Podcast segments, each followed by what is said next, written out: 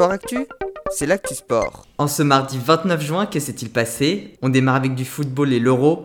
Et malheureusement, c'est terminé pour les Bleus, battus au pénalty par la Suisse. Rapidement menés un zéro, les Français menaient trois un à dix minutes de la fin grâce à un doublé de Benzema à la cinquante-septième et à la cinquante-neuvième minute, puis grâce à un but de Paul Pogba à la soixante-quinzième.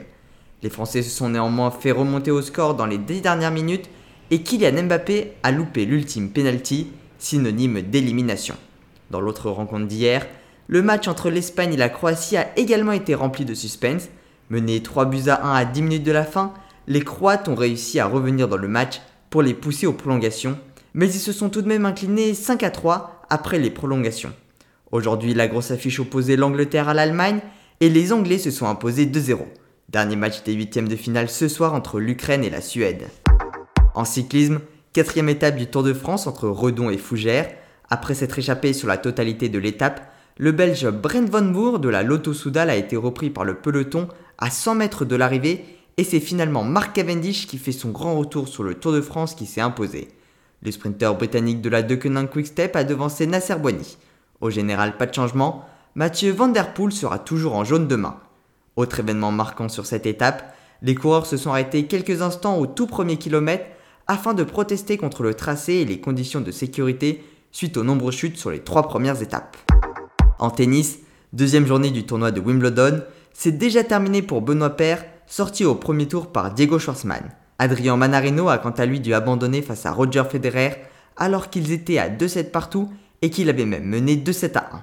Du côté du tableau féminin, l'Australienne numéro un mondiale Ashleigh Barty n'a pas tremblé et s'est qualifiée pour le second tour.